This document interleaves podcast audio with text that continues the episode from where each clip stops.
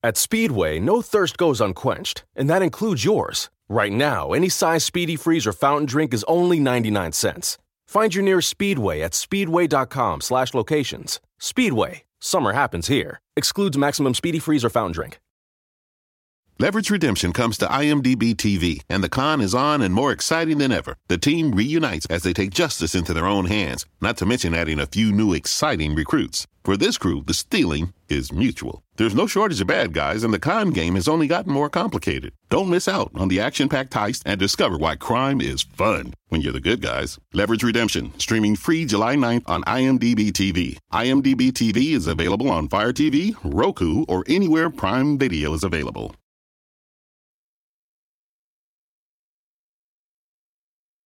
Hey guys, if you really like this episode, please support our podcast by going to talkmurder.com slash join and becoming a Talko Supremo. Alrighty then, Ed Gain Part 2. I'm gonna be honest with you guys. I am pretty excited that I'm finally done with this story. This entire case gave me the heebie jeebies, and now I feel like I can finally get all those face masks out of my head.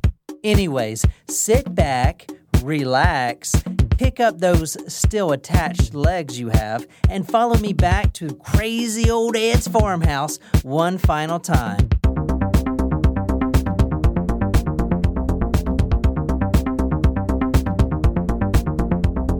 Hmm. Welcome to part two of our Ed Gain story.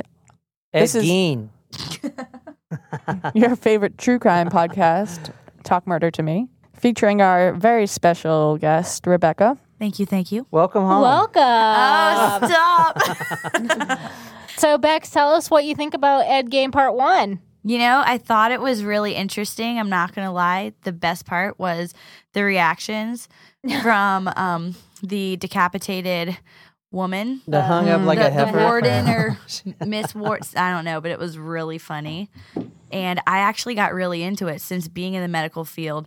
I knew exactly like all the anatomy you were talking about. And sometimes we do things like that in surgery, like for um, cancer. Like we take- do, well, we do vulvectomies, like removing the vulva for Ah. cancers and stuff. So Jen, you drive a Volvo, don't you?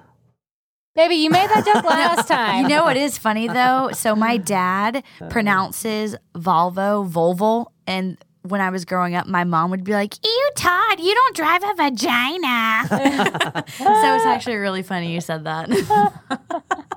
Um, did you want to play the Google voice messages? Oh yeah, so we got some we got some Google voice massages. Wait, what? Yeah, so for you talkers primos or small talkers, we got a Google voicemail, and sometimes people leave us a voice messages. Hey guys, it's Sarah from Portland. Hey, Sarah. I listened to the part two episode, the psycho episode, with all my lovely Portland streets and cities nearby that John pronounced for me, which I absolutely loved. And John, I'm so sorry, but you just botched so many of those. which is Yes. it's not a surprise. It's okay, like many people would. And you stick out the sore thumb that you are. no, she meant it that a, a lot of people get them Oh, I thought she was digging at proper John. Pronunciation, pronunciations. Wow, if I can speak. so the proper pronunciations for those words, in order that John did them, Oh, she's gonna do them in order. Glee- So she'll do them in order, and then we can all repeat after her. Okay. Oh, okay. Okay. Gleason, Gleason. Gleason. Gleason. Cooch, Cooch. Cooch. Oh, You hey, couch. hey. I said couch last time. It was spelled like couch. Yeah. Wait, is that how it's spelled? Yeah, C-O-U-C-H? Yeah. yeah. Cooch. Okay. Coochie. Coochie. Coochie mama. Coochie, yeah. Madras, Madras. Oh, I knew that one. Yeah. No, you didn't. No, it's, I, a, it's a type of pants. I said Yeah. that too. It's Madras. a it's a pattern. you said I know I got that one right. Aloha, Aloha. Aloha. I, I knew she put that in there for a reason. Aloha. It couldn't have been that Aloha. easy. That's what they say in Hawaii. Yes, I- but this I is a wish- street in Portland. Yeah, and it's also, aloha. Jen's right. It's We not- learned it's Hawaii. It's not Hawaii. That's how No, Chinese No, people it's we say it. Hawaii. learned this. It's Hawaii. And with that little clap and hey. Yeah. Hawaii. Chinese, no MSG. Like, oh my no, God. no. All right, no. what else did she say? okay, shit. Lebanon, Lebanon. Like like New Hampshire. It's like you Lebanon. keep saying it wrong. Right. Lebanon. Love it. Uh, geez, Listen to what she says. She said Lebanon. Yeah. What Yes. is Lebanon? no. That's a country. but when we're supposed to be repeating it after Okay, and saying okay. what she says, I'll- you're not right. saying the Lebanon. same thing. There you Lebanon. go. Willamette. Willamette. Willamette. Willamette. What? I thought it was Willamette. Yeah, I thought it was Willamette. Like too. Willamette, I'm done. Oh, is there a town in Wisconsin that's called Willamette or something? The Dalles. the Dalles. Dalles. That was the Dallas. D A L L E S. The Dalles. Final two were Flavel. Flavel. I said Flavel. Flavel. I like Flavel better. Yeah, no offense. too. It sounds like Portlandians. flagell and ew. Oh. Ew. is the street that I actually grew up on, Oh. and Oh. Weidler. Weidler. Weidler. So oh, you got a couple of those right in the beginning. She the has a great few were just Voice. not on at all. Very smooth. It made my day to hear you Like pronounce Delilah. them. So you guys are amazing. The podcast episode was great. And I hope you enjoy these proper pronunciations. And if you guys ever come to Portland, you guys will know how to say them all. Oh, So, oh, have a I'm, great I'm day. going to Portland soon. Yes, we oh, are. Ish. Cool. We're coming to old Flavel Street. Oh my gosh, let's go. Flavel. Flavel. Flagell. Okay, here's the next voicemail. Tonight on Talk Murder. John, Jen, and Nicole Fallon. I finally got the number uh, off the email 'cause the one that's on Facebook isn't correct. Oh, this is Alan. Um, I don't know if that's my purpose or my accent. Fuck it, I don't really care. Oh, I thought it was Tony. Um, gotta say right off the bat, Jen, what's the difference between a fly and a bird? A bird can fly, but a fly can't bird. Heard the dad joke thing. yes. Joke, even though I'm it. I love it. what? ironic bit of information here on the bullwhip bit. That crack Oh, is the bullwhip. actually the tip of a bull, the tip of the whip breaking through the sound barrier. That's why it's so damn loud, and I happen to notice because I actually have a 15 foot bullwhip. You should make a video, you would have a Yes. bullwhip. Dangerous as shit. You can cut the crap out of your face with Um, don't know that from personal experience, but Cut the crap out of what? that's what I've been Face. Told. Um, other than that, just listening through everything, happy as hell you guys are getting Ed Gein and my kind of fucked up here in the Midwest. of, Yes. uh, how twisted and messed up we all are because we like to live where the wind hurts our face. Um, glad you guys here True. Got like made it this out of the hurricane. Um, yeah, everything, and nothing bad happened to you guys. Just want to leave you guys a message saying keep doing what you're doing. I'm still loving every minute of it. Aw, thanks, Alan. We missed you, Alan. Yeah, I recognize that voice immediately. He he was um he helped me out or he helped us out on a lot of Quite a episodes. few. Bonnie yeah. and Clyde, the, Vegas, one. He's a gun expert. Yeah. So, what are we drinking tonight? I you have- guys have no idea because I picked it out. I wanted some Lighter fluid. Yeah. I, I wanted um, some sipping brandy, you know, because I'm getting older now. I just want to like lay in the chair and just and drink pretend brandy. you like brandy. well, It's Jen put it together. It's but actually, oh wow, that's really good. Thank you. It's really sweet. yeah.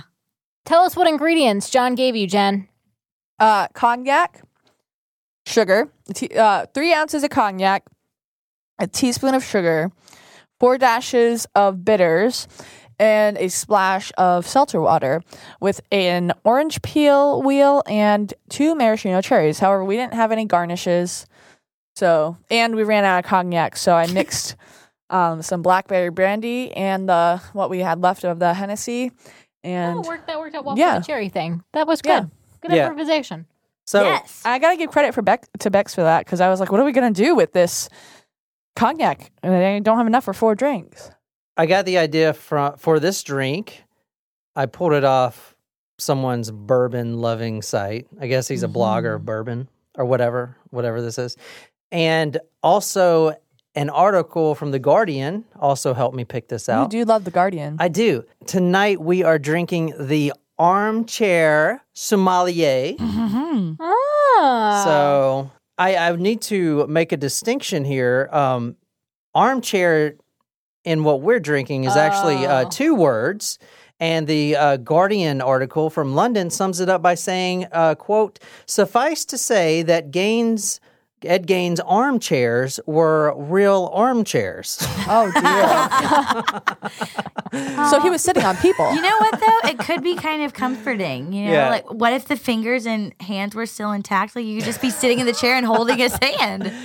It's like Um, wrapped yeah. around you. I know, like, like So- a It's like a boyfriend pillow, except Yeah. not. Exactly, Yeah. but real. We are drinking arm space chairs. But um bum. I like that. That's How does that funny. make you feel? I feel like I should just drink the whole thing. Yeah. Yeah, see, I never really understood the sipping of alcohol. Like when people get like Oh. scotch on the rocks. Are you gonna want to chug it in a second? surprise shots? Surprise shots.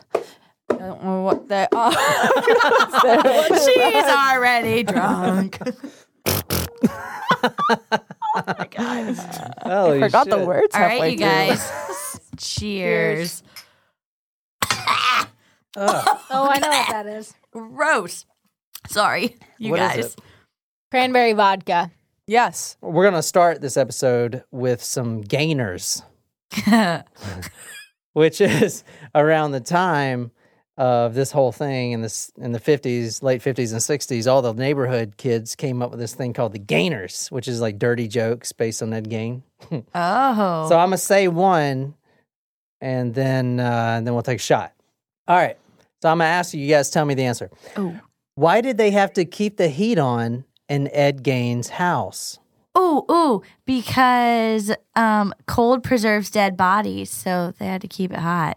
The answer: so the furniture wouldn't get goosebumps. Uh, That was funny. here's another one for you.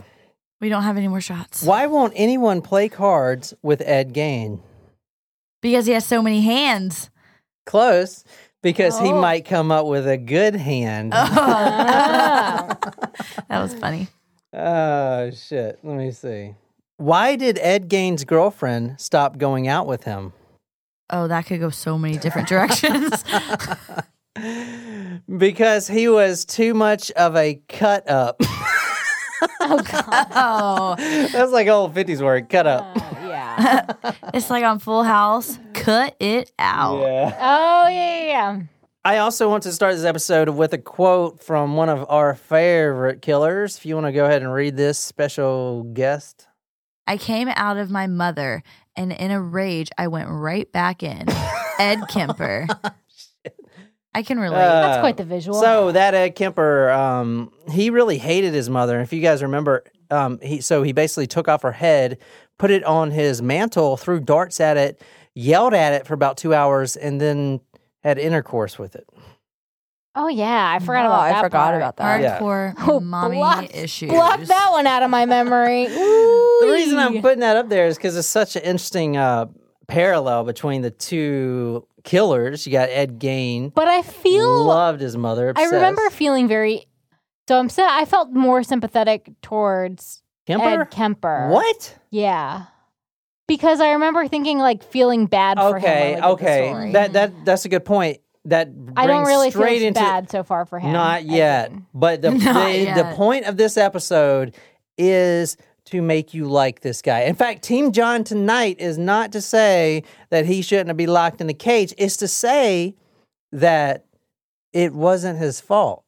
Bullshit. I know. Not it wasn't his fault like he didn't kill those people, but He was a product of it, his a product of his childhood environment. Yeah, and at the end of the day, he should be in a mental institution and not in a prison. But everybody- Oh, I'm probably not going to support that oh, decision. Oh. That's Team John for I- this is not. I will Canada, support sir. that. That's Team I'm John sure. for tonight.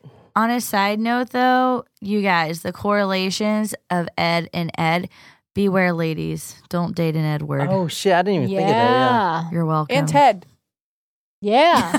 it rhymes with bed. And Fred, Fred Durst, Limp Bizkit. that nookie, give me that nookie. How's that song? Fred Durst. Okay, okay. I thought you were going to go with Freddy Krueger. I I know. know Fred Durst, man. Limp Bizkit. All I can think of, all I know about Fred Durst is that part when he's in the Eminem song and I he don't know talks that about who had sex with Britney first. Oh, Personally, Oh, yeah. that was some controversy right there. Yeah. So tonight we are talking about what is in Ed Gaines' house. Ooh. Now his house is burned down quickly after. Now it's funny. I was reading. Once this all happened, there were like frat fraternity fraternity guys trying to sneak parties into Ed Gain's house and have like beer fest. That'd be epic, actually. If I was in college, I would totally. yeah, I wonder partake. if Tony was in one of those. Um, now again, we're reading from the same book, Deviant. So, and I'm gonna show you guys some pictures. Weber told the journalist that much of Eddie's, Ed, you know, same Eddie's macabre collection had been already transferred to crime the crime lab truck. There, he had seen ten women's heads, some with eyes and some without.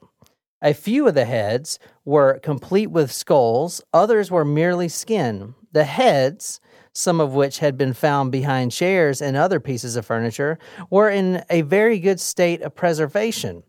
Weber had also asked Ed about that, and Eddie had replied that he had cured the heads in brine. Very smart guy. In Ed Gaines' house, they found some skull caps that he used as bowls, some cereal oh bowls. Oh my god! Okay. Look, these ones are fused together. I will never see Halloween accessories the Oh. same way Easy. again. No, we have those at the hospital. He but- fused two Yeah. skulls together. Yeah. How? It looks pretty. Oh, the seamless. mandible. Yeah, he's pretty crafty. Now they actually, and th- he would eat cereal out of these bowls. And I'm gonna show you um, a spoon. Wait. No, no, no, he's he had to do like some more construction with it Uh, to- because to, there- create a bottom. yeah, because there's holes in your skull. Yeah, he probably just put plaster in it. Oh, that's You know, true. have you guys ever seen this video? It's a, it was a VHS tape that was shared around. No. No. one knows who the guy is. No one knows who the guy is that is on the video. Weird, really weird dude. The video is entitled "Grave Robbing for Morons." Has anybody seen that? No. No. Okay, I have No. it On YouTube? I found it. Yeah, Oh, it is. It's all. It always gets taken down, but I have it. I would show it to you. But anyway, Hmm. it's this. These two kids. Well, one the main kid, and I'm show you. But he's basically giving you an instructional of how to rob graves, and he has a skull, like a human skull, and he talks about how to peel the skin Mm-hmm. and all this stuff. It's like an instructional video. But there was this whole scandal about it because no one knew who the kid was, and the police were looking for him, and nobody has ever figured out. Do they who show this his kid was. face? Yeah, he shows his face and everything. The police couldn't figure out who. No, they can't figure it out. This was like in the early But, uh, '90s. VHS, yeah, yeah. really early '90s. Anyway, I'll show it to you. It's pretty pretty crazy. So did he have multiple sets of these bowls as well? Oh yeah, he had candles and everything. I'll show you some candle. Um, he had a lot of but skulls. n- and not all of these are victims. He they are people whose graves he robbed. Okay, so last time, if question. you if you remember the first episode, you said you mentioned Ed Gain as a serial killer, and I said I never said he was a serial killer. In fact, Ed Gain never qualifies as a serial killer. He's only killed two people in his life. Oh. Two people. Really? Yes. Confirmed? Confirmed, yeah. So the rest, which we're going to talk about a lot, we're going to dig way deep. Oh, that was LOL. punny. um, are his Six feet under, grave, hey, hey. grave victims. Yeah. So a lot of the most of these skull candles and stuff are, you know, bodies that have been buried. Hmm. Um, so last time I told you, Ge- uh, Ed Gein would he would collect these obituaries obituaries from the local newspapers, and I'll get I was going to get to this later, but they actually found a death list in his Oh, house. nice. It's basically a list that he was keeping of all of his neighbors, the farmers, all, their wives. Now they were still alive, but he was keeping a list of them so when they died, he could go grab them. He was like picking out which ones he wanted. The list showed like all these names. So think about you're a farmer and then they find this list with your wife's name on it. He's just waiting for her to die. they were all females. Yeah. It's fucking crazy. Anyway, um, now he got the idea for the skull caps from reading about it because he read all these weird magazines, like all headhunters from South the South Sea and stuff. Uh, he he was reading about uh, quote old Norwegian style of drinking mead, which is kind of like what we're drinking from human skulls. All right. That's something you'd see on like Game of Thrones. Yeah. They found a lot of these in his house. And I'm putting these pictures on talkmurder.com. This is If you see that bottom picture there, Jen, No. can you not see that? Here, let me blow it up for you. no. Oh, shit. That's Oh, it kind of resembles my grandpa. oh my god, that's so bad. No, but it does. That's gonna give you fucking nightmares. That's yeah, a that real and face. Carrie. Last, the very ending of Can- Oh. Carrie last night. Okay. Oh, in the uh, gymnasium. Okay, let me No, just not tell in the you. gymnasium. Taco Supremos. this girl scared the ever living shit out of me. Not the movie. What Jen happened? did. Okay, so this is what happened. The very end of the movie, how the only survivor from Mm-hmm. like the senior prom, she died or like sorry, she was alive. Everyone else died. But she had felt- PTSD. right, she had PTSD. She had this dream that she went to Carrie's burned down house Yeah, and there was a huge cross and she went to deliver flowers and out of nowhere, Carrie's arm comes out of the like the ground and grabs her. But it wasn't until like a solid 10 seconds after the arm shot up that Jen just goes, and almost kicked me. I did me. not sound like that. Nicole, confirm. Um, it was like a. oh, actually, that's much better. Yeah. I will say, though, those candle holders, Yeah, the dude. best part I about really this want is these. They sell those around Halloween, Yeah, but but these are real. obviously they're well, obviously they're fake skulls. But that's the thing that I'm having a hard time wrapping my head around because I I mean, could yes, have just bought plastic ones, man. like the like those are real. Like okay, I get Bought that, them. but it's kind of cool. You have a whole supermarket in the graveyard. but oh those are like Dollar Tree. There's a whole Tree. party city out there. Holy you shit. get those at the Dollar Tree. Come Look, on. it, it looks like they're lit. I wonder if the They- they detectives are. lit them before he took a oh wait, picture. oh yeah, I see. I Right. right. they look lit. They are. I think he took a picture. I think he lit them. These are the oh actual oh my skulls. gosh, he put the skulls on the bedpost. Decoration. Oh, okay. Yeah. Um, How many graves did he like? How many skulls did they find? I Th- mean, they obviously there are other bones. yeah, all right. That's a good question. This is from the uh, Time Standard, dated November 18th, 1957. If you can read this sub headline right there. Ten human skulls found at home of Wisconsin man. Cannibalism suspected. Huh. All right. So, So, wait, did he eat them? Ooh, those were old. Ew. Oh. No, Those wait, were expired. But he was keeping a I've list waiting to- for people to die. I've got to show support for Mr. Gein. That is he expired did meat. never said he never claimed that he ate any of the parts. He may have tasted a little bit, but that's different. Whoa! Okay. No, Now that uh, ain't okay. A search of Gein's littered home, this from the article, a search of Gein's littered home turned up five more skulls hidden in boxes, including the head of Miss Worden. Okay, so 10 skulls have been found altogether. The thing about Ed Gain, he's really misunderstood. He's actually a really fantastic interior designer. So this is a chair that he made. Uh, Oh, that was nothing like I expected. I'm actually really let down. what do you mean? I mean, oh, that is human skin, though. It's skin. It's a skin chair. You see the fat? It looks like oh, he's- wait. Oh, oh that is hilarious. Okay, because look, when you turn the light on, shit. the eyes and nose and stuff get projected on the wall. That's I didn't mean amazing. to show you that just yet. The- what you're Oh seeing my now is a lamp that was That's made. amazing. You see the oh, face? Oh, Oh, that shit. is gross. Can you imagine that getting projected on your wall? Now I am. I love it. This is better than the leg lamp from uh, A Christmas Story. Oh yeah, it is. It's like a 100%. base. It looks is like he was struggling a little bit sewing that together. Yeah. Yeah. I'm putting uh, some pictures on Talk Murder. So Ed Gain had a chair.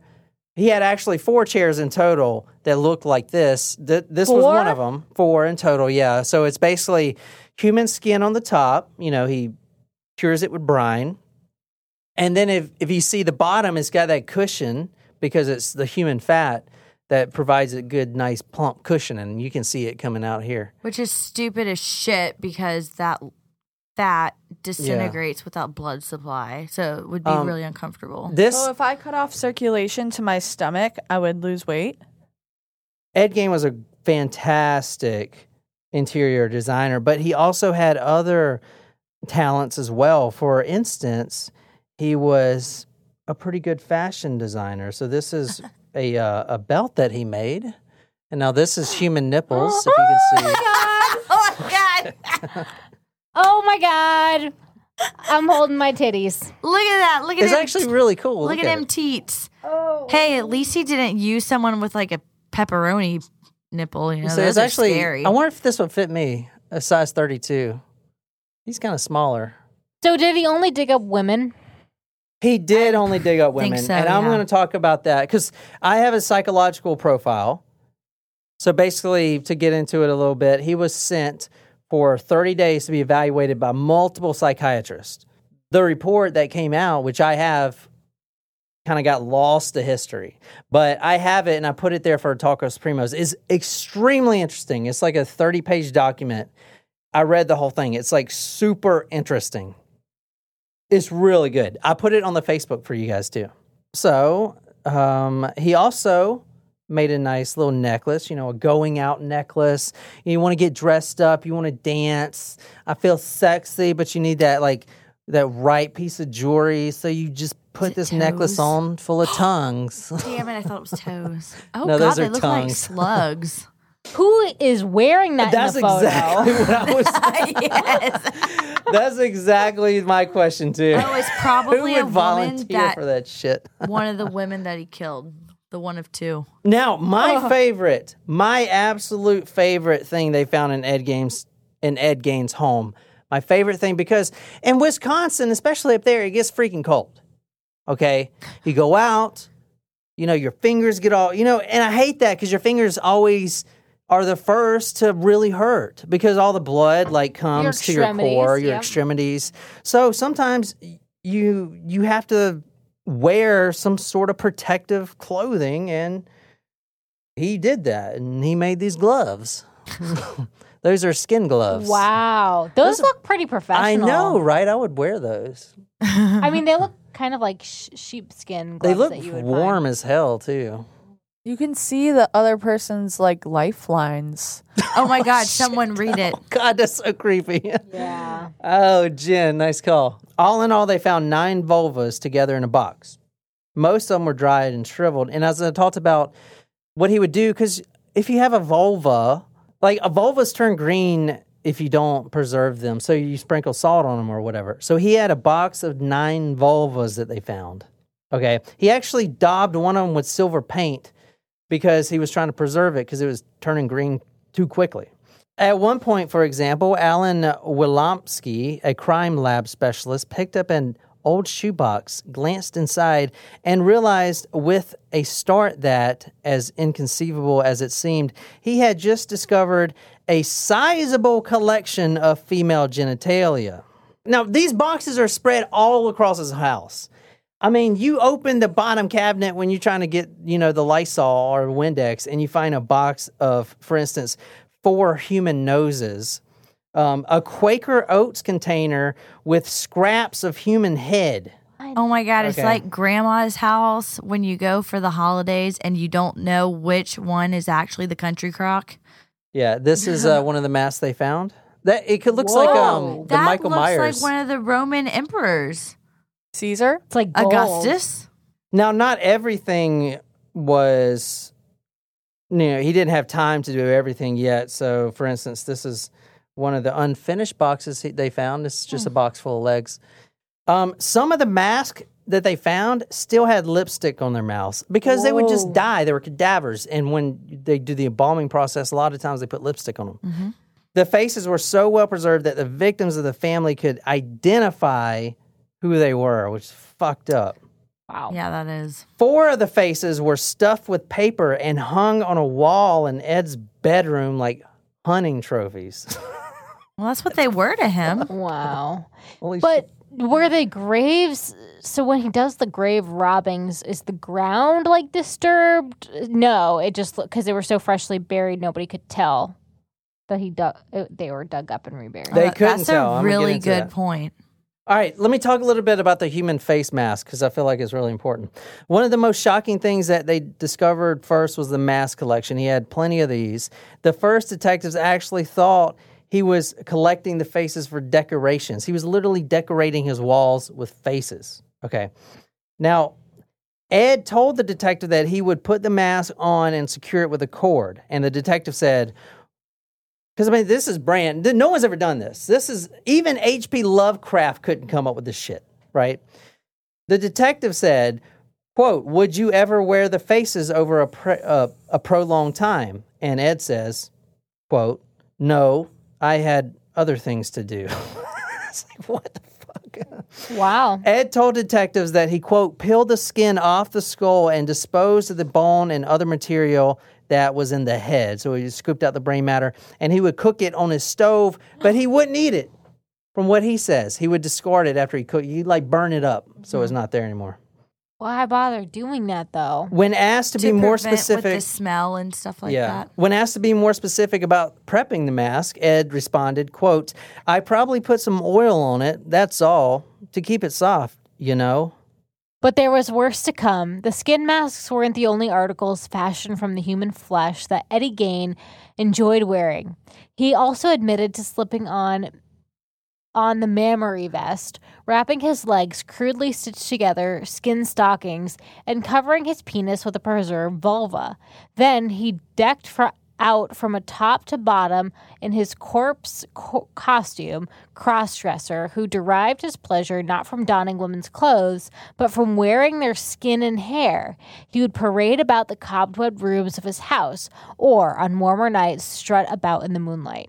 Okay so he's wearing every he's like in a skin suit. Then came the revelation about the skin vest stripped from the upper part of one woman's body the public read the appalling particulars of Eddie's grotesque masquerade, how he would, on occasion, don one of the masks, slip into the torso skin vest, and attach himself to the other parts he had removed from a woman's body and parade around by himself in his lonely farmhouse, a ritual that, quote, gave him great satisfaction. I Yeah. wonder is he like the first trans person? Like, did he think he was born He's in the a- wrong body? Yes, No, that's you a know- very good point. No, yes. seriously. He Well, because actually- his mother wanted a daughter. right. actually and he said- loved his mother so. Exactly. m- Oh hell! in the confession Yes. pages, he actually claims multiple times that he wanted to be a woman. Eh, so yeah, I right, guess he is for the first. sure. tra- and he actually well, he's thought, not the first. Yeah, I wouldn't say he was the first right, one. but I mean, like, but he is. He is. Didn't know what that was. yeah, because no, he's out right, way. he didn't know yeah. what that was, but it's like, Yeah, this is a psychology. It's really weird. I love it. Anyway, he was questioned for more than nine hours. Now, when Nicole asked if Ed did anything uh, to the sexual to the female parts, he, from the confession, he denies it every time. Makes He said the only things he's ever done was masturbate a little bit. Yeah, it makes sense. Um, question for Ed. This from the uh, confessional. Do you have any recollection, Eddie, of taking any of those female parts, the vagina specifically, and holding it over your penis to cover your penis? I believe that's true. I often find out the hard way that all IPAs are not created equal. Some are hot bombs that forget about flavor, others only taste good if you drink them with a heavy meal. Fortunately, Founders Brewing Company has found a way to enjoy an IPA anytime and at any occasion with their all day IPA. You can taste the hops, of course, but it's the complex array of malts and grains that make all day IPA a beer that will grab your attention. Whether you're relaxing after a long day at work or hanging outside with your friends, All Day IPA will become one of your favorites. It's one reason why Founders is in the top 10 of the nation's craft breweries and a staple in my fridge. When you taste All Day IPA, you'll understand how they got there. Look for Founders in your favorite beer store or check out their full line of beer and now hard seltzers too at foundersbrewing.com. Founders Brewing Company, born and brewed in Michigan since 1997. Me, me, me, me, me, but also you. The Pharaoh fast forwards his favorite foreign film, Powder Donut. okay, what's my line? Uh, the only line I see here on the script is get options based on your budget with the name your price tool from Progressive. Oh man, that's a tongue twister, huh? I'm sorry, I'm gonna need a few more minutes. bulbous Walrus, the Bulbous Walrus. The Name Your Price tool, only from Progressive. The owl ran afoul of the comatose coxswain. Progressive Casualty Insurance Company and affiliates. Price and coverage match limited by state law.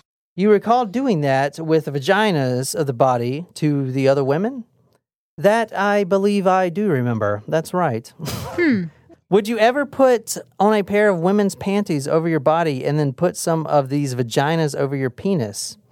That could be. that's what he, that's what he answers. It's like he loved his mother so much that he just wanted to be what she's always wanted. yeah. Maybe. you got this guy. hi- None of this has started to happen until his mother died. He actually, his mother had a stroke, and then she got out of the hospital. She was okay, but she was suffering. And then for like an entire year before she had her second stroke and died, he cared for her. So that was like the first turning point where he is caring for his mother. And after that, like the the life went completely crazy. As soon as that happened, the house was the first thing to go in disrepair, you know, and then all this other stuff started coming to fruition. So I'm saying it the it, the mother is the key point. I know I keep saying that, but like Yep. he actually tried to dig his mother up, but she was encased in concrete. The um, casket was encased in concrete. So here's what I found out reading the psychology report. And you and once you once it clicks in your head, you get it. And then you can think about the movie Psycho and it really makes sense. Ed was in his fucked up mind, he was grave robbing these victims to kind of recreate his mother. Oh yeah.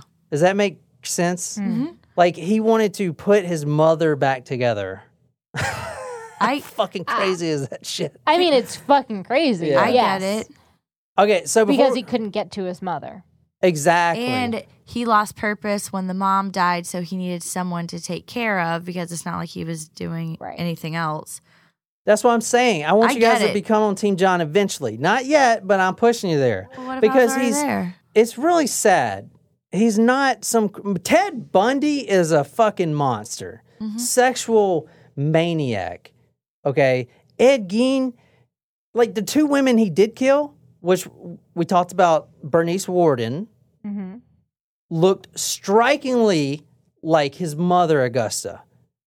I mean, almost perfect match. The other woman named Mary Hogan, same thing. Looked just like the mother. Exactly like the mother.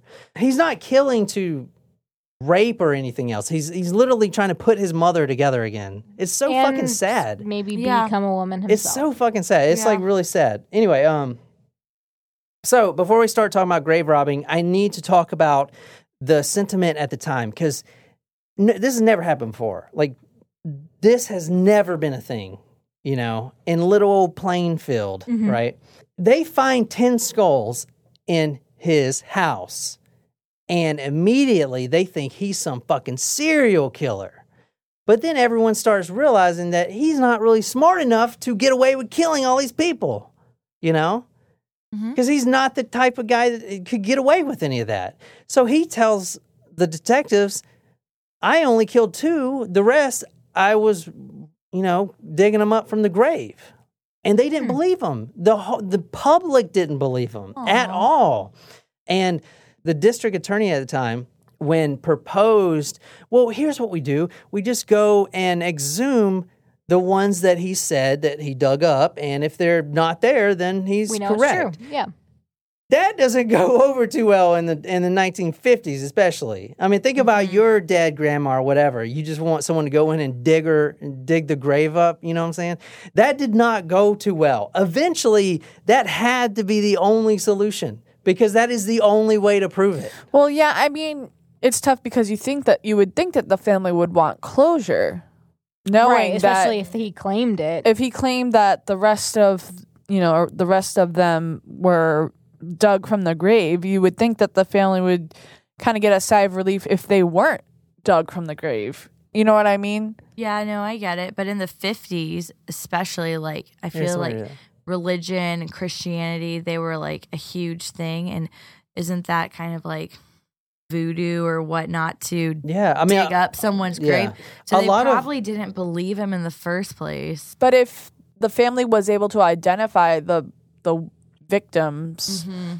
Wouldn't you want to make like if they were able to identify the victims, wouldn't they know that the person had what do you mean already been dis- identify them? You know how the you bodies. said that um, some of I them were said so well that, but you, preserved. all right. Let's No, say your the, grandma. The one that's the masks anyway. Yeah, but I think about it. Your grandma may be a victim. Are you going to go check all those damn face masks to see if you can di- identify her? Well, no, but you were or is that saying going to scar the shit out of you? I would not do that. no, No, I but saw what my grandpa on the screen. no, but what you're what you said was p- people would be able to identify they them. could. So Most people didn't want to go look at 10 face masks. They were probably in denial though, even Yeah. right? yeah, I don't know. It's it's crazy. It's crazy. it's I- a crazy I, under- like- I understand what you're saying. Yeah. for sure. Like, because they would, if they were able to, then they would know that the person had already been deceased, and they can. it was a big thing back Yeah. there. I mean, I think it was sacrilegious or something. yeah, the papers. I mean, they they tried to do a media blackout, and that made it worse. That's Really? you, you saw that thing about cannibalism. You read that cannibalism suspected. Mm-hmm. That's the shit that comes out when there's a media blackout. Guessing Wrong games. information. Oh, wrong information. I see. But no one wanted to exhume these graves. But at the end of the day, how the fuck else are you going to prove it? Mm-hmm. So basically, what they did is Ed told him. Now, Ed, even in prison, he was, or even in the mental institution locked up, he was very cooperative. Cooperative. Cooperative. You were right. He's a really nice guy, and, and he would cooperate and, and go along with anything.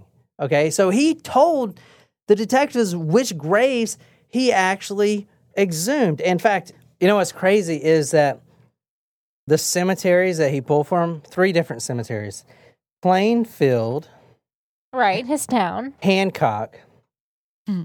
And one called Spirit Land. That's like a Halloween store name. Huh. In general, no doubt because the notion was too awful to entertain, the citizens of Plainfield refused to believe that Gein's hideous collection had been assembled to, from the town's graveyard, that the faces, vaginas, and other parts found in the squalor of his farmhouse were the relics of their own closest relations, the mummified scraps of their departed sisters, wives, and mothers. They didn't believe it. The townsfolk didn't believe it. Even Pat Dana, the sexton of Plainfield Cemetery, the carekeeper, the gravekeeper, didn't believe it. He says people would see his truck. He's always there at the cemetery. People would see his truck, Ed Gein's truck, okay, pulling up the lights and everything. And Dana said that no, quote, no graves have ever been molested and that he's at the cemetery during the summer all the time mowing the area. And at the winter he's always there checking it. And during the summer he couldn't do it because that's the busy season. Even the townspeople didn't believe it. The district attorney said quote i want no parts in opening any graves to prove anything. Just think how the poor relatives would feel. Finally after weeks and weeks because they tried to give him a lie detector test and he passed but you still that doesn't prove anything right Yeah. you know you have to Well, dig he's him up he's kind of telling the truth at this Yeah. point. Anyway, so he said uh, so the district attorney agreed finally of eight that Gein has given him okay he would dig up two you know if the next of kin allowed it the first one they dug up no it was like nailed shut and everything like so they were digging it out and they were like this motherfucker didn't dig this damn grave up. There's no way. It's perfectly how it was. And you had the grave the gravekeeper saying he didn't dig it up. The soil was perfect. No there was no sign of anyone being there. Okay? They take that crowbar and it's a big ass bo- wooden box you know Sure. And they, they fi- and it took them hours to do this. Just to do one it took them hours. They finally get it and they're like man he didn't do it but we'll open it anyway. You can tell the nails i mean they're still there. They pulled that lid open. Nothing was in there at all Dun, dun, fucking empty The grave's he empty. He did it. He actually went and robbed all these graves. I know it's crazy because you guys know that, but the people at that time were like, "What the fuck? That's insane." yeah, they're probably like, "Holy shit, he's not a serial killer. He's actually just taking our." Yes. so, um, let me show you this video. It's crazy. Now, I found this video. Grave robbers for Grave robbers. Well, that was trademark. No. I wonder if he would be as like popular in our culture if he hadn't actually killed two people. I feel like even if he didn't kill the two people, just from the shock value of what they found in his house, whether he killed the victims or not, is enough to. But if if he never murdered peop two people, we would never be talking about him on Talk Murder Exactly, because he's not, he wouldn't be a killer. In fact, he'd have been out of jail. I mean, that's a serious crime, but it ain't first degree murder. by Mm-hmm. any means, you know. Well, maybe he, it would be enough desecration of a body. Or Yeah, but you yeah, I was like, but grave robbing and You know. skinning someone and wearing their genitalia Well, that's not a crime different. either. well, Skinning someone no, and wearing their genitalia. It I'm is. talking. That's Well, it is, desecration. is, but yeah. I, uh, I mean, not on the weekends. Here we go. Okay? Now, so what you do is you grab it around here. You grab it here and peel it back. He's like talking about the skin. Okay? Peel it back. All right? And it'll pull off. It'll make a disgusting sound. Um, so let's say it's some someone important, right? All right, so you, uh, so you take a sample of the, uh, that mustache, right? All right, so he's talking about He robbing has a very distinctive face. The fact that they can't Exactly, capture they never- this He guy- has a distinctive voice. voice. He's got a stutter. They he never almost reminds me of Richard Ramirez. they never caught this guy at all. They're I dumbasses. mean, he's probably a guy that you know his he was out on the street from like birth and literally grew up doing shit like this. Okay, but He's look at the background. It's so distinctive. I feel like I, I'm t- they've never caught this guy. stupid shit. you know but it's not he's not killing anyone either he's just robbing graves now what he's talking about in this video is basically robbing like a celebrity grave or someone you know that you there's this celebrity burt reynolds burt reynolds you you rob burt reynolds grave He's dead. yeah, like last Died year. last year. Oh fuck. and to sell it to someone I'm sorry for your you know because there's people that want to buy it. You sell it but you take the mustache off first.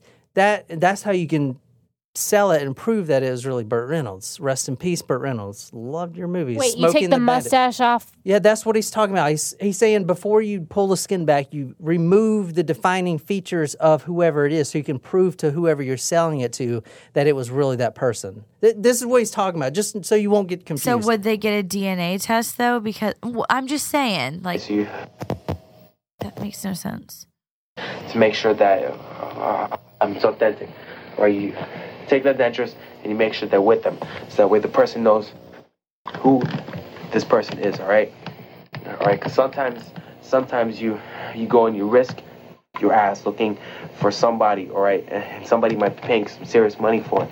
So you have to make sure it's the real thing, okay? And and they have to make sure it's the See, real there's thing. So so if someone wants Burt Reynolds' skull in their house as a nice candle, they'd probably pay good money for it. If they're rich, proof that it's the real thing. So you bring piece of hair, preferably from the, from the longest part. It's a bit. It's weird. It's very. he seems like a grave hard to robber to me. okay, and, and it's very. Um, so you can lose it real fast. All right. All right, anyway, I'll fast forward. find it, I, I do want to fast forward to this one thing because uh, this was on an episode at one point. Let me know. Yeah, let me know. It, he said something that I said. Let me know if you can tell what it is. right? Um, five-year-old tombs look exactly the same as one-year-old or three-month-year-olds. Oh, three month year Three old. month year olds. I literally watched this entire That's so true. You do, did say you you got better. You got better. Yeah, that's grave robbing for morons. It's very interesting. It talks about how, and he also talks about how not to get caught too. Um, Ed would pry open the casket and usually just the upper half, and then quote slip them out. That's what he said. Sometimes Ed would only want the head. In removing the head, did you first cut through and then snap the bone? And Ed said, "Yeah, I snapped it." The detective looked at him like, uh, what? And he said, quote, would you work the head back and forth in the same fashion as you would when you attempt to break a piece of wire in two? And Ed said, that's a good description of it. I never took a saw to the cemetery, end quote. He, he never took a saw. He would take the head and just go like, "Eh, eh, eh, eh, eh, eh," and like a hundred times until it snaps. Fucking nuts. I feel like he just could have brought a saw. It probably would have been ti more time economical. when asked asked multiple times, Ed, tell me the truth, man. Did you have sex with these bodies? He said no, because quote the odor was offensive. yeah, I bet so. but he'll man. wear them. Yeah. Right. Right. um, now, somebody brought up the fact why why didn't he dig up males because He the to whole be a fa- woman. the whole thing was mm-hmm. you're a necrophiliac. You got to be. You don't dig up female bodies. Well, he's not a necrophiliac. I He know, didn't- but th- everyone thought that he was. Oh. No, no one thought he was a grave robber at first. Then they were like, "All right, well, this guy's a grave robber." Then there was like, "Well, this guy's definitely having sex with these old ladies, these dead ladies." Okay, why didn't you dig up males? Well, because in all those publications that you know the all those South Sea headhunters and Tales from the Crypt and all this stuff, he says that this was something that they would do in the olden days, and the females were more valuable because they had the longer hair. There you go. So he had an excuse, you know, an answer for that, and I believe it. Like I really do believe. I don't believe he had sex with these bodies. I don't. I'm on the journey now with you that he didn't, and he wore, and he wore them instead. Yeah. All right, let me talk about the other victim. There was two victims to the day Ed finally died. He didn't deny killing them, but he denied being in the right mind during the killings, right? He was in a quote daze. I don't know if I believe that, but the other one, but we talked about Bernice Worden yesterday. hmm His final Um, victim. Yeah, and then same thing, blood, pool of blood, streak marks through the pool of blood. So he literally dragged the body through the pool of blood. Mary Hogan, this was a few years earlier. One of the neighbors came came up to Eddie. Now Mary Hogan was a tavern owner on this local tavern. Everyone would go to Hogan's bar. One of the neighbors came up to Ed and said, If you spent more time courting Mary Hogan, she'd be cooking for you instead of being missing, because she went missing. The neighbor would never forget the response after this came out. He would never forget it. He said that, as he recalled years later, Eddie, quote, rolled his eyes and wiggled his nose like a dog sniffing his skunk. Then he smiled and he said, She ain't missing. She's down at the house right now. Uh, and she was. Wow. he, he was quite transparent, actually. I know. about everything. I know. Like he didn't Yeah. think he was doing anything wrong. Hmm. Yeah. So that's Interesting for the psychology aspect. Mary Hogan, the which looked remarkably like his mother. December 8th, 1954, a local man named Seymour Lester drives from his farm to the Hogan Tavern ran by Mary. All he found was the blood on the floor. Same thing, the streak marks to the blood. They never, fa- I mean, they, they never put it together for a few years. This was 1954. Okay. The other murder happened in 1957. After a while, however, the gratifications of his grave robbing and corpse collecting activities did not apparently suffice. One afternoon, Gein stepped out for co- Gein stopped out for coffee at Mary Hogan's tavern with a neighbor who had employed Eddie to help out with an odd job. As soon as Eddie laid eyes on the proprietress, it struck him that she resembled his mother. Later that day, Eddie returned to the tavern, shot Mrs. Hogan through the back of the head with a 32 caliber Mauser, loaded her 200 pound body into his truck, drove home, hoisted her up by her heels with a pulley arrangement in the summer kitchen where his parents had once slaughtered hogs, and butchered her body with a homemade fashion knife fashioned from a file. let's discuss the psychology behind this guy the best we can. The best thing I'm telling you, you got to read the psychology report, psychological report. It's fucking awesome. I put it up there. It's for you talk murder people, tacos, primos, tacos, small small tacos. yeah, only for you. We're gonna read it tonight. Uh, Jen, you can read this since you're like you know in psychology. Criminal motivation factors and psychodynamics. The motivation is elusive and uncertain, but several factors come to mind. Hostility, sex, and a, a desire for a substitute for his mother in the form of a replica or body that could be kept indefinitely. From an article from The Guardian, sums this up perfectly. Quote, the resourceful Gein had to salvage parts, salvage parts of other, car. well, yeah, Body shop. Oh, of other recently buried bodies to repair his mother yeah. and to provide him with some company. He was recreating his mother. That's Like what I fucking, fucking said. crazy. Like Frankenstein. Dude, dude. Yeah. I said it at the beginning. Okay, the uh, 30 day evaluation, because the judge was like, this is fucking nuts. Quote, end quote. You got to get a 30 day evaluation, sir. And this is where the whole psychology report comes in. The staffing of Mr. Gein took several hours and consisted of questions by the members with the object of obtaining the opinion of Mr. Gein's thinking and reactions. It was determined that Mr. Gein has been suffering from schizophrenic process of an undetermined number of years and that this schizophrenic process is made apparent by what is delusional thinking. He stated that his activities were the result of some outside force acting upon him and that he had been chosen as an instrument of God to carry out these activities which were, were which were ordained to happen. He had pr- also presented numerous schematic complaints, uh, somatic complaints for where there were no physical basis and which he must be considered in the nature of somatic delusions. There have been at least several incidents of olfactory, auditory, and perhaps visual hallucinations in the last 12 years. So, what do you think, Jen? He's fucked. Good call. All right. Now, they also noticed one thing else. He was extremely suggestible. This has kept coming up a lot in the psychology report. They they could lead him to certain answers and stuff like that. He was extremely suggestible. And the reason the psychology is so damn important is because it literally came down to is this guy insane or not? If he's insane, yeah, just get him off the street, but put him in a mental institution. And if he's not, he needs to be in a prison. But no one thought he would be should be insane. Okay. That is why this is so important. Like they there was a lot of psychi- psychiatrists evaluating this dude. You know, every one of them. And I'm gonna show you the uh, one of them with a strong recommendation with four different signatures, all kinds of degrees and doctors. This guy is fucking insane. End quote. Every doctor said he's insane. After the death of his mother, he felt, and in many other reports, repeated this over and over.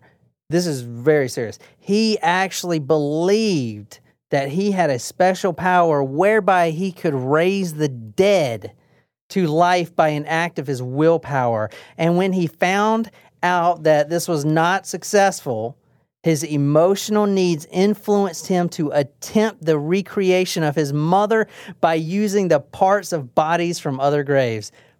Fucking hmm. mind blown. Holy shit. Huh? Hmm. No? Yeah. No, no, yeah. Just gonna let that sink in. Yeah. Now, Team John, here we go. Somebody read this. This is about one of so two murders. Okay. One one he couldn't remember at all. The the Mary Hogan one didn't remember a thing, and they told the psychiatrist agreed that he couldn't remember it.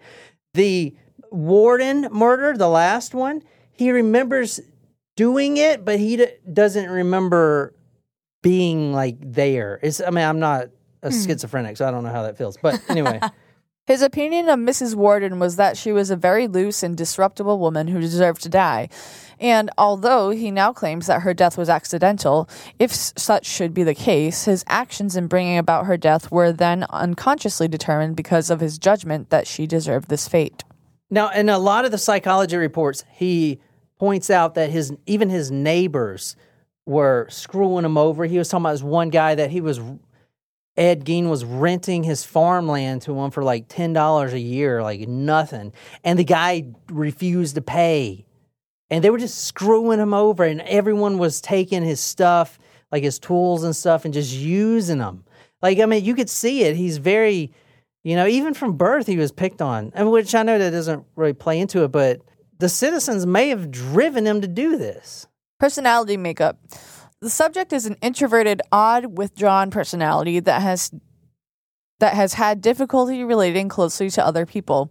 He also has shown some paranoid trends, but on the other hand, may have been duped and unfairly used on some occasions, as he speaks of doing work for other farmers and f- failing to be paid for his labor. He is passive, inhibited, and some, somewhat evasive when questioned about the offense and may harbor deep seated feelings of hostility. He denies ever having. He denies ever having had sexual experience and declares that in his, In this connection, he was taught the moral code by his mother that sexual experience before marriage was wrong. If a woman is good enough for intercourse, she is good enough for marriage. In his general reaction, immaturity and shyness are noted. However, a certain cleverness and ability to plan are present. A belief in spirits is also expressed by him, and he tends to be superstitious. Isn't this kind of interesting? Yeah, you it know? is. Mm-hmm. Like, oh, this is from the 50s, you know? Kind of Yeah. cool. The lingo and the vernacular, how they write back then. Yeah, it's mm-hmm. very. It's kind of. You can definitely tell. It's like. Yeah, right? Yeah, it's just interesting. You know how we talked about that his mother moved the family away from like the public eye, moved them onto Yeah. the farm, and they were kind of isolated. And it's interesting that's in the first line that he has difficulty relating closely to other Hmm. people. Yeah. and has some some Yeah, that's a good paranoid catch. I trends. think about that. It may have been duped and unfairly used on Yeah. some occasions. Also, from the psychological report, he is lonely, poor ego structure, excel- excessive self consciousness, deep seated feelings of insecurity in social contacts. Although Mr. Gein might, vo- this is from one of the psychiatrists. Now, there's several here. Although Mr. Gein might voice knowledge of the difference between right and wrong, his ability to make such judgment would be and influenced by his existing mental illness. He would, uh, very important, not therefore be a free agent. This is what the psychiatrist is saying. Now he's talking about like he's not making his own decisions. He is not completely or fully capable of acting in his own behalf. His recommendation, he's insane. Another doctor described him as insane due to his involvement in morbid, ghoulish behavior. He is also unstable, cries easily, which I saw a lot. I never thought anything of it, but he'll break down and cry like that. I don't know the psychology behind that, but and oh shit is really important. This fucking blew my damn mind right here. Jen, you'll love this. And displays, because I saw this a bunch, I never put it together, and displays some feminine characteristics. Mm. Now check this out. And he has an unnatural attachment to his dead mother, and that caused him to acquire perverse feminine attitudes. And then I put, holy shit, that is the premise for the movie Psycho. So here's the psychology. This, I believe, we found the actual the seed of it right here. I'm telling you, with the feminine attitudes, because his mother died. His like his whole life just is done. You know, so he's basically destroying himself right now through through these years. You know, and then he tries to recreate, not only recreate his mother in a physical form, he's trying to bring his mother back into his own body mm-hmm. by being feminine. It's fucking nuts, man. Hmm. He believes.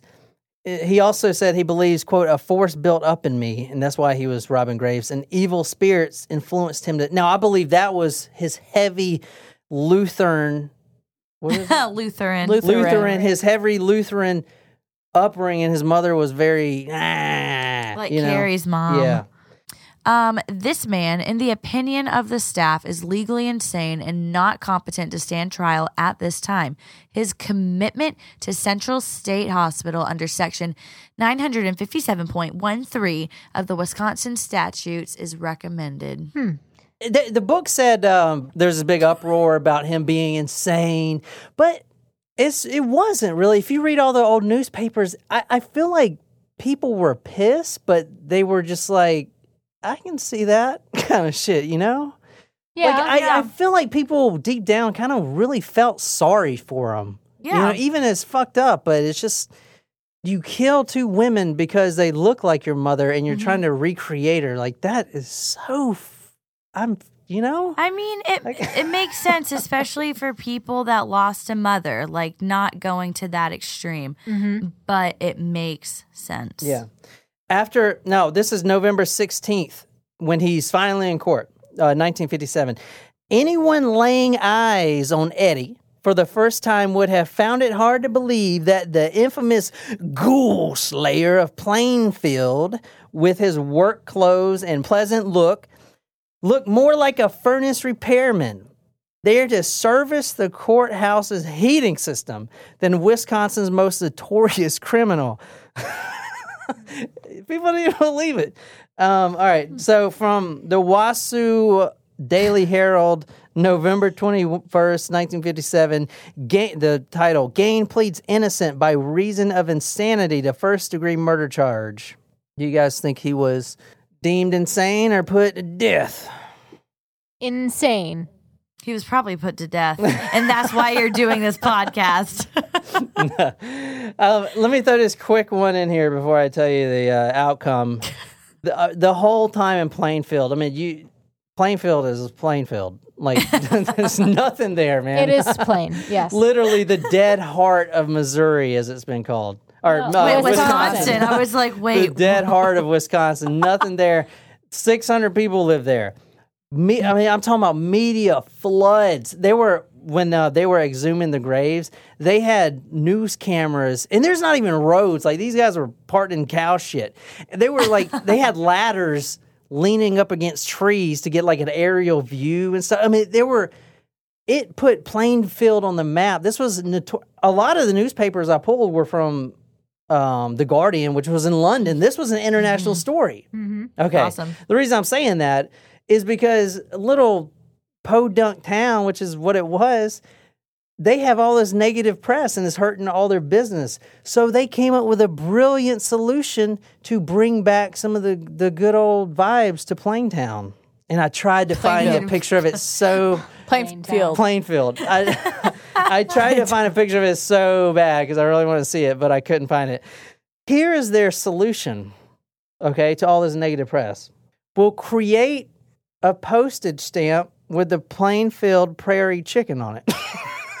what? that was it.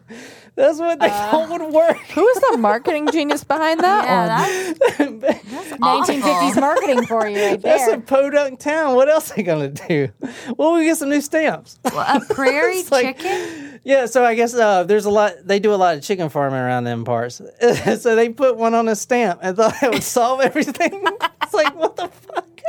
You literally have the goal. Fucking like You know what they should have done? They they make should- a His fucking reaction is better than the actual thing. Well, it's just fucking obvious. Like you make a stamp. That actually sounds like our government. and it was like trying to promote it like this big thing and like it's not even in any of the newspapers it's like some shitty stamp fucking what all right fuck it for anyway a chicken. Um all right let's get this over with i'm ready to be done with that Gein is from the book Deviant.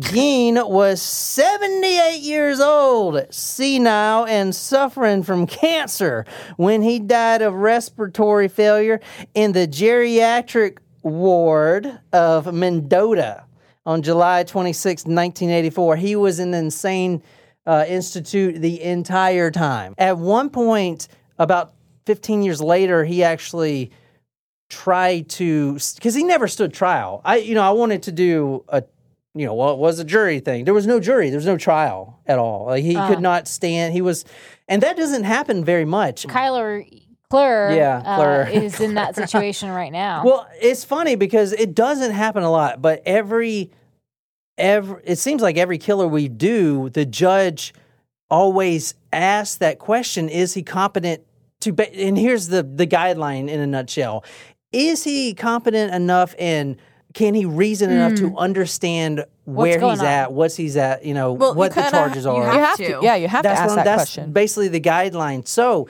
and most people are, even the ones that we think are not, the the crazy one, like um, vampire killer and stuff like that. As insane as they are, and schizophrenic and all that, they're still competent. they know that they're about Exactly. to go, for, go to trial for their crimes. Exactly. So to say that he can't even stand trial says a lot for Ed Gein. I want to say that because he's not, and he thinks he is. You know, he will tell you he's competent, and he tried to, 15 years later, account for his crimes and stand trial in front of a, a jury, but they denied it. So and hmm. and Wow, it- you know the papers at the end of his life it kind of brought some comfort. I know he's a killer and all this stuff, and he did some really bad thing, but the papers, the sentiment was, oh, he's enjoying, you know, a good life. He's got, you know, he does these things, you know, he gardens and stuff. The articles made him feel comfortable. I get like the whole. I, I mean, I've come to cross where he's wearing the vulvas and he's dressing and doing all this stuff. But why do the whole skin on chairs and skulls as cereal bowls? Because you're out stuff? in Plainfield, Wisconsin. and there's nothing else to do. N- You have no electricity. You've been raised by a domineering mother that you have no other social contacts. He is literally in his own world. And you know what that world is? Magazines like Tales from the Crypt, Vault of Horror. Okay, all these Ah. really weird magazines. So that's his reality, right? Does that make sense? Oh, What? maybe that's his. You know how he had a really hard time connecting with like humans. Mm-hmm. Maybe this was his way of connecting with people. Maybe. Newspapers around the world printed the obituary of the man whose crimes had been the basis. I mean, there were over, the, the- I read an article in 1995 from newspaper that said there were 40, at least 40 movies made about him.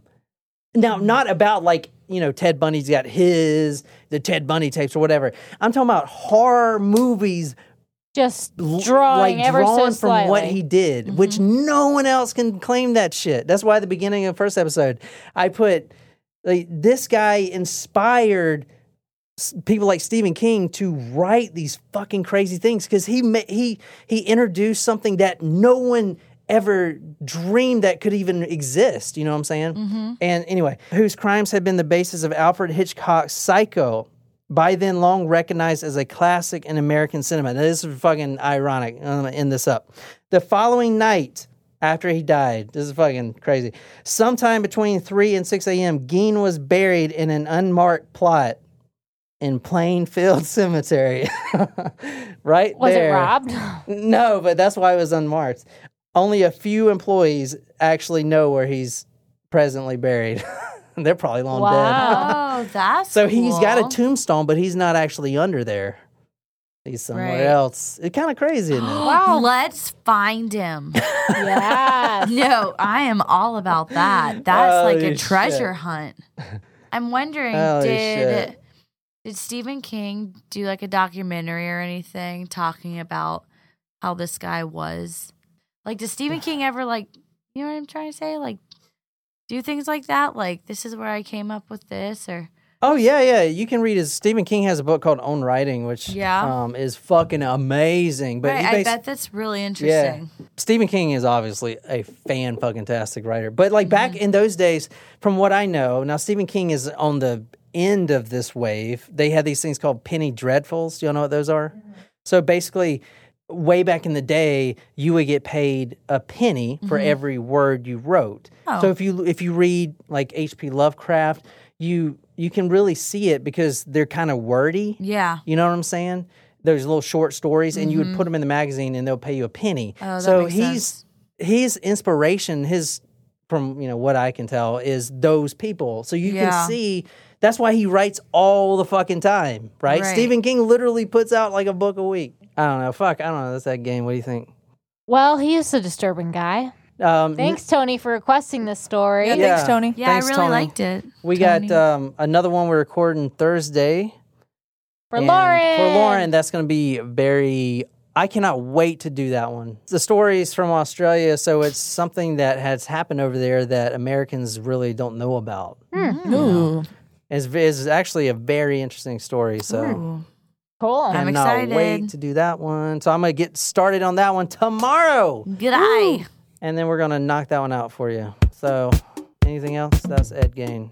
If you really enjoyed this episode, be sure to hit that subscribe button on Whatever podcasting app you use, if you really like this episode, you Can follow us on social media Facebook, Twitter, Instagram. If you are, Absolutely obsessed with this podcast and want to become our stalker. Go to talkmur.com slash join. Become a Talkos Primo. Get a badass t shirt. sticker swag, a lot of love, shout out all over the place. Tell me. what story you want me to do, I'll research it and dedicate to you on The Talk Murder to Me podcast. My name is Nicole. Here with Jen. and John. John and Rebecca. And until next time, we love you. I don't know. And good night.